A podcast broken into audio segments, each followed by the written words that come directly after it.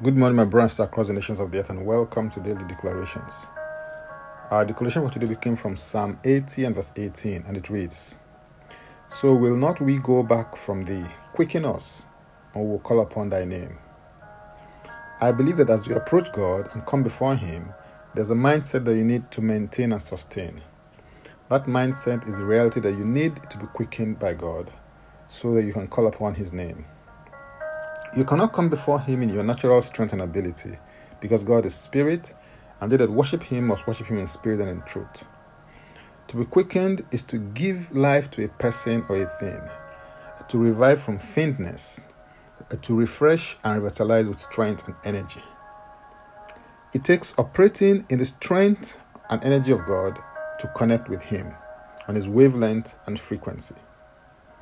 In John 6 3a, uh, Jesus said, It is the Spirit who gives life, the flesh profits nothing.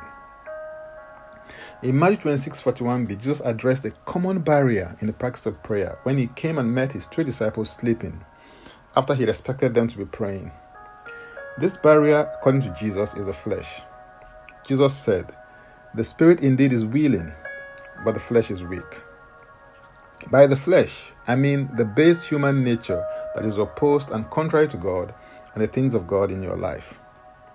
In Romans 7:18, Paul the apostle said, "For I know that in me, that is in my flesh, nothing good dwells. For to will is present with me, but how to perform what is good I do not find." The supernatural help of the Holy Spirit is therefore required to help you to overcome the deficiency and weakness of the flesh so that you can mount up with wings as eagles and soar in the place of prayer by the quickening power of the Spirit of God. Learn to constantly ask the Holy Spirit to energize your spirit, ventilate your soul, and give life to your mortal body so that you can begin your engagement by faith. In Romans 8:26, the Bible says, "Likewise, the Spirit also helps in our weaknesses, for we do not know what we should pray for as we ought." But the Spirit Himself makes intercession for us with groanings which cannot be uttered. The Holy Spirit is here to help you in overcoming the barrier of the flesh in prayer. The Holy Spirit has been sent to help you with your weaknesses and in your weaknesses. So engage Him and ask for His help. In order to receive the quickening of the Spirit, you can also adopt other modes of transport, such as singing Holy Spirit inspired songs and praying or singing in the Spirit. As you are engaged in this, and with the eyes of your heart focused on the Lord, the quickening power of the Holy Spirit sets in, and you will find yourself operating in the ability that God gives. Hallelujah. If you'd like to engage more with my other ministry resources, or if you need prayers, go to my Linktree account, Francis Ubeku, and Francis Ubeku is a single word. Or simply click the link and it will take you there to meet that need.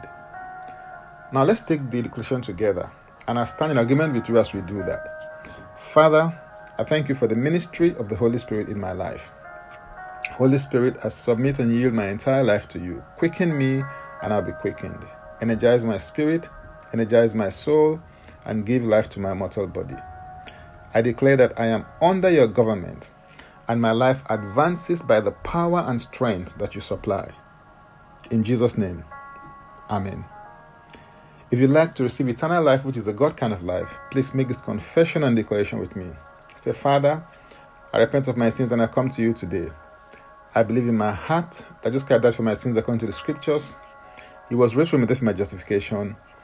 I say Jesus Christ into my life right now. Be my Savior and my Lord.